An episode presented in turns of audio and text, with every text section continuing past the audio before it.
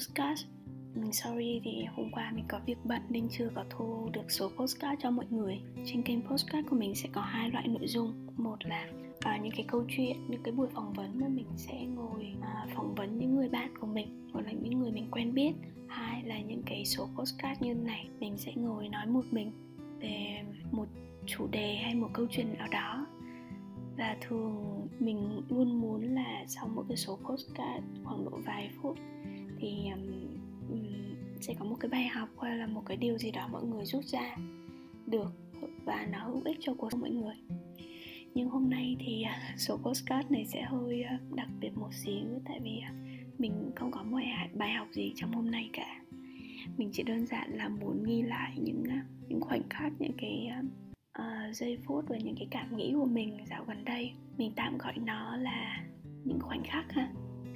Hôm trước mình đi um, chụp ảnh photoshoot cho cái dự án sắp tới là một cái workshop mình kết hợp với Vibe à, mình chụp ảnh ở E-Town đoàn Văn Bơ chỗ quận tư á. Thì um, cái văn phòng khi mà mình chụp ảnh thì nó là văn phòng của WeWork. Đặc biệt đặc điểm đặc biệt của cái building đó á, là tất cả cửa xung quanh sẽ bằng kính. Và nếu bạn kéo rèm lên thì bạn sẽ nhìn thấy view rất là đẹp và mình đứng ở trên tầng 25 mình nhìn ra cái view của quận tư cũng như là quận 7 cái cảm giác mà khi mình nhìn nhìn cái khung cảnh đó nó nó rất là lạ. Mình tự dưng thấy nhớ Sài Gòn ghê. Bởi vì mình cũng ở tòa nhà đó khá là lâu rồi. À, mình thấy rất là nhiều căn nhà tòa nhà xếp san sát nhau. À, tuy nó không cao nhưng bạn tưởng tượng như là những cái ô nhỏ nhỏ nhỏ xếp như hình bàn cờ vậy. Ờ, ở Hà Nội thì mình chưa thấy chưa thấy có cái view nào như vậy. Nhưng ở Sài Gòn thì có rất là nhiều cái khu vực mà bạn, khi bạn nhìn trên cao xuống thì cái khung cảnh rất là đẹp. Và tự dưng mình thấy nhớ Sài Gòn. Mình nghĩ là khi mà mình về Hà Nội thì mình sẽ nhớ cái cuộc sống, tự do, cái nhịp sống năng động ở Sài Gòn lắm.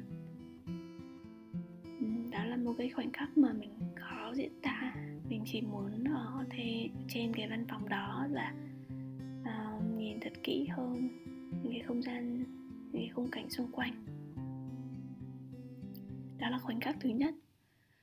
Khoảnh khắc thứ hai là cái hôm qua khi mình xem series Suits ở trên Netflix thì à, một trong hai nhân vật chính ở trong cái series đó là Mike Ross. Mình xem tới tập mà bà của Mike qua đời mặc dù nhân vật không có thể hiện cái sự đau khổ quá nhiều như khóc, lóc vật vã hay là suy sụp, nhưng mình thực sự là rất là đồng, mình cảm thấy buồn cho nhân vật và mình thấy đồng cảm. Đồng cảm ở đây không phải vì là mình cũng có rơi vào cái trường hợp tương tự là có bà qua đời hay gì cả, mà mình chợt tưởng tượng rằng cuộc sống của nhân vật đó là một người trưởng thành sẽ như thế nào khi mà bố mẹ đã qua đời do tai nạn ô tô. Rồi à, bà bà ngoại là người nuôi nấng từ bé cũng vừa qua đời. Trong khi bạn bè thì à, có một người bạn thân duy nhất đã phản bội mình và không còn chơi với nhau nữa. Rồi bạn ấy cũng không có người yêu, cũng không có người là life partner để đồng hành con còn trong công việc thì là bạn ấy làm trong một cái môi trường là một cái law firm một cái văn phòng luật mà mọi người rất là cạnh tranh với nhau và mọi người chỉ tương tác với nhau dưới góc độ là công việc không có quan tâm đến cái cuộc sống cá nhân của nhau. Even là khi um, bà bạn ấy qua đời thì trong văn phòng cũng không nhiều người biết à, sếp trực tiếp của bạn ấy cũng thời điểm đó cũng không biết mình không thể tưởng tượng được là cuộc sống của một người trưởng thành khi đã mất hết những người thân và không có nhiều bạn bè. Công việc thì áp lực ừ, cũng không có mối quan hệ à, cá nhân riêng tư nào với đồng nghiệp sống một mình thì nó sẽ buồn như thế nào. À, mặc dù tình huống của mình không như vậy nhưng cái cảm xúc của mình là như vậy. Mình thấy rất là cô đơn ở một số thời điểm đặc biệt là cái giai đoạn này khi um, khi là mình à, ở Sài Gòn một mình. Mình cũng không biết nữa, mình không có nhiều kết nối quá sâu sắc đối với gia đình. Mình cũng có bạn bè, nhưng bạn bè của mình cũng đã có những cái cuộc sống riêng của họ. Và mình không có một cái life partner, là một người mà đồng hành với mình trong cuộc sống. Ừ, hôm trước thì mình có nhắn tin với anh minh thì à, mình có hỏi anh là làm sao để sống với cái sự phức tạp của chính mình anh nhỉ? Anh anh chỉ cười và anh nói là thì đừng đơn giản bản thân nữa. Hôm trước nếu một số postcard mà bạn đã từng nghe mình nói về chuyện dating gần đây, thì mình đã đưa ra một cái quyết định là thời điểm này mình nên dành thời gian cho bản thân nhiều hơn để healing, để phát triển bản thân ừ, để tập trung cho công việc. Và mình sẽ bắt đầu những cái mối quan hệ với vai trò là tình bạn trước. Sau rất là nhiều cái sự mess up trong cái việc dating thì mình đưa ra cái lựa chọn đó và mình nghĩ cái strategy đó nó là một cái hướng đi đúng đắn là một cái sự phù hợp. Bạn biết không cuộc cuộc sống của một người độc thân thì nó cũng có vui có buồn. Um, ưu điểm của một cuộc sống độc thân đó là bạn có nhiều thời gian cho bản thân mình hơn um, cho những cái dự định cho những cái công việc của bản thân. Um, kết nối với bản thân nhiều hơn bạn không phải dành thời gian cho người khác. Bởi vì khi mà bạn có một life partner thì nó là như cuộc sống của hai người gắn, đâu đó gắn liền với nhau vậy. Ngoài là cuộc sống của hai người là cuộc sống của gia đình của hai bên nữa. Thì khi mà bạn độc thân, bạn sẽ có nhiều thời gian cho bản thân mình hơn là cái thứ nhất. Thứ hai là bạn có cơ hội ờ, và bạn có quyền gặp gỡ nhiều người, trải nghiệm nhiều thứ hơn. Không phải phụ thuộc vào ai cả. Thì đó là hai cái ưu điểm mình thấy là lớn nhất của cuộc sống cuộc sống độc thân. Tuy nhiên it's fucking lonely các bạn. Nó rất là cô đơn. À, mình biết trong những cái um, group về healing uh, về um, chữa lành thì mọi người luôn nói rằng chúng ta phải học cách sống với bản thân mình chúng ta phải be the whole phải toàn vẹn phải tròn đầy với bản thân mình. Mình thì không tin điều đó lắm. Mình đồng ý là chúng ta nên dành thời gian cho bản thân nhiều hơn phải chăm sóc cái mối quan hệ giữa mình và bản thân mình. Tuy nhiên mình không nghĩ là một người có thể một người sẽ sẽ tròn đầy tròn trọn vẹn chỉ với bản thân mình. Chúng ta vẫn là một cái sinh vật cộng đồng chúng ta vẫn còn rất cần những cái mối quan hệ người khác tương tác với người khác. Nó không nhất thiết là phải người yêu có thể là bè, bạn bè nhưng chúng ta luôn luôn cần những cái mối quan hệ đó. Không ai có thể sống một mình được không một ai. Um, thì mình chỉ thấy là cuộc sống độc thân nó rất là cô đơn. Phải nói là như vậy đặc biệt đối với những người mà như mình uh, mình có rất là nhiều điều muốn chia sẻ. Mình suy nghĩ rất là nhiều hàng ngày. Những cái nội dung mình đọc cuốn sách mình đọc rồi những điều mình xem những cái suy nghĩ nào cứ quẩn quanh trong đầu và nó luôn luôn xuất hiện đó là cái cách mình lấy ý tưởng cho những cái bài viết cho những cái số postcard. Và mình cần giải tỏa những cái suy nghĩ đó ra bằng thứ nhất là bằng cách viết thứ hai là bằng cách chia sẻ với mọi người. Và mình rất cần rất rất, rất mong muốn có một người có thể chia sẻ với mình hàng ngày. Thì à, vậy đó cuộc sống độc thân mình biết là nó có nhiều ưu điểm tuy nhiên nó cũng có nhiều cái gọi là tạm thời gọi là nhược điểm như vậy ha. À, nó rất là cô đơn tự dưng mình nhớ lại một cái bộ phim mà mình xem thời gian trước đó là uh, The Mirror Have Two Faces ở trên Netflix. Trong cái buổi diễn à, thuyết trong một cái buổi giảng của mà cô diễn viên chính là cô Morgan là một cái giáo sư ở trường đại học đối với sinh viên của mình á thì có một cái đoạn thoại nó rất là chạm tới mình đó là cô ấy hỏi rằng những sinh viên của mình sau sau một cái đoạn sau một cái bài giảng rất là sâu sắc về tình yêu, thì cô ấy hỏi là tại sao người ta biết là tình yêu nó có thể kết thúc trong ngắn hạn? Nó doesn't last long. Nó có thể mang cho bạn nhiều à, sự đau khổ, nhiều cái suffer, nhiều nỗi đau, nhiều tổn thương. Nhưng tại sao người ta vẫn yêu nhau? Tại sao người ta vẫn fall in love? Và cô ấy nói một câu, cái lý do chính á. Bởi khi tình yêu còn thì cái cảm xúc đó rất là tuyệt vời. Và mình mình rất là đồng tình với cái đoạn thoại đó. Mặc dù người ta biết là nếu mà uh, yêu nhau thì rất có thể bạn sẽ chịu tổn thương và bạn sẽ đau khổ nếu một cái mối tình nó kết thúc.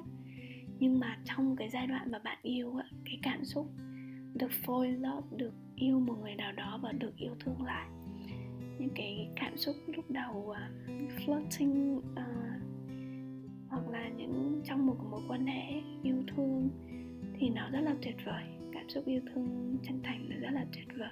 Đó đó là lý do vì sao người ta vẫn yêu nhau. Mặc dù nó có thể gây ra đau khổ đây là cái sự uh, phức tạp của mình. Mặc dù mình biết mà là mình đã ra quyết định rằng mình sẽ không có dating uh, ở cái giai đoạn này mình sẽ tìm kiếm xây dựng những cái mối quan hệ ờ, sâu sắc bắt đầu với tình bạn tuy nhiên mình vẫn thấy rất là cô đơn và mình vẫn rất muốn được yêu thương rất cần tình yêu. Yeah. Rồi cái khoảnh khắc nữa đó là khi mình đến nhà một người bạn à, bạn roommate của mình để ăn cơm cùng với gia đình bạn ấy. Và mình thấy những mọi người trong gia đình à, tương tác với nhau tiếp xúc với nhau. Có một cái khoảnh khắc ừ, đó là mình nhớ đến là mình rất cần có một cái gia đình mình rất muốn có một cái gia đình cho riêng mình một cái gia đình hạnh phúc. À, mình nhớ đến bố mẹ mình ờ, và gia đình của mình ở ngoài kia. Nghĩ là chắc những cái gia đình ờ, miền bắc thì nó sẽ có hay nhiều có vấn đề hơn.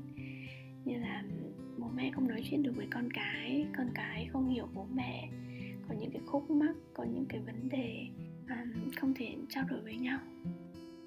Đó là lý do vì sao mình cũng không có kết nối nhiều với gia đình của mình lắm. Nhưng mình luôn luôn có một cái mong ước là mình sẽ xây dựng được một cái gia đình hạnh phúc cho riêng mình.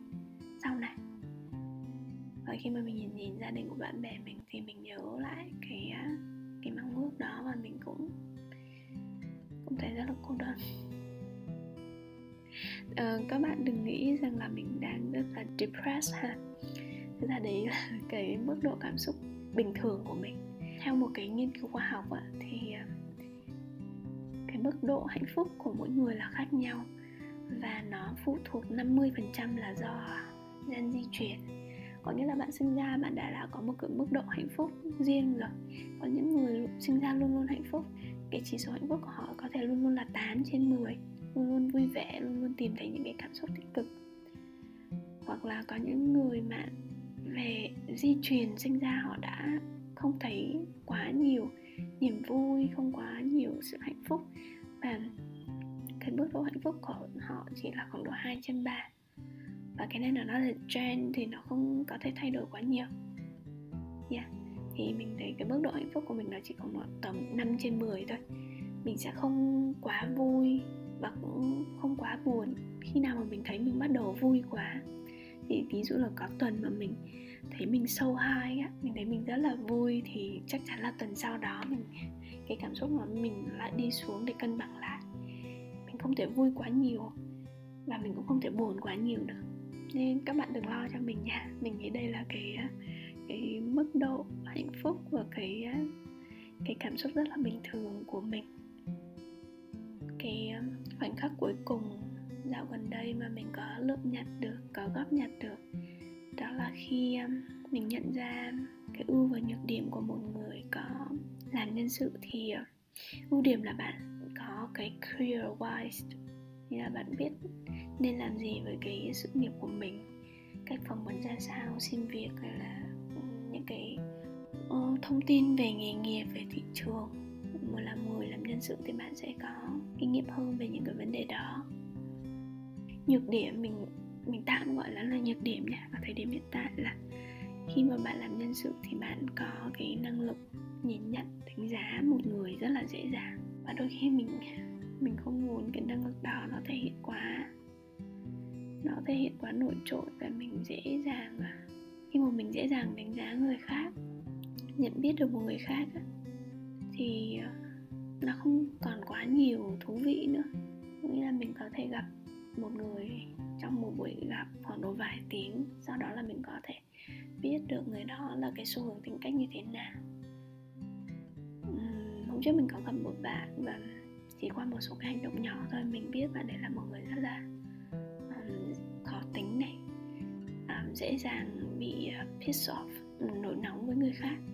Mình đã ước rằng là cái nhận định của mình là sai. Tuy nhiên thì càng về sau thì những cái evidence những cái dấu hiệu nó càng thể hiện rõ hơn rằng bạn ấy là một người dễ dàng nóng tính um, không dễ thông cảm cho người khác mình chỉ hơi buồn là yeah, mình đã từng nghĩ bạn ấy có thể là một người rất là phù hợp. Yeah, và tâm sự với mọi người một chút cuối ngày như vậy thôi. Ngày mai sẽ là một ngày rất là quan trọng với mình. À, là một cái buổi offline đầu tiên của mình ở Sài Gòn với các bạn. Số lượng đăng ký mình vừa check lại ở trên form là 140 người. Thì anh Lân có nói với mình là thử những cái event á thì số lượng tham gia khoảng được tầm 30 phần trăm thôi. Thì mình cũng không kỳ vọng quá nhiều.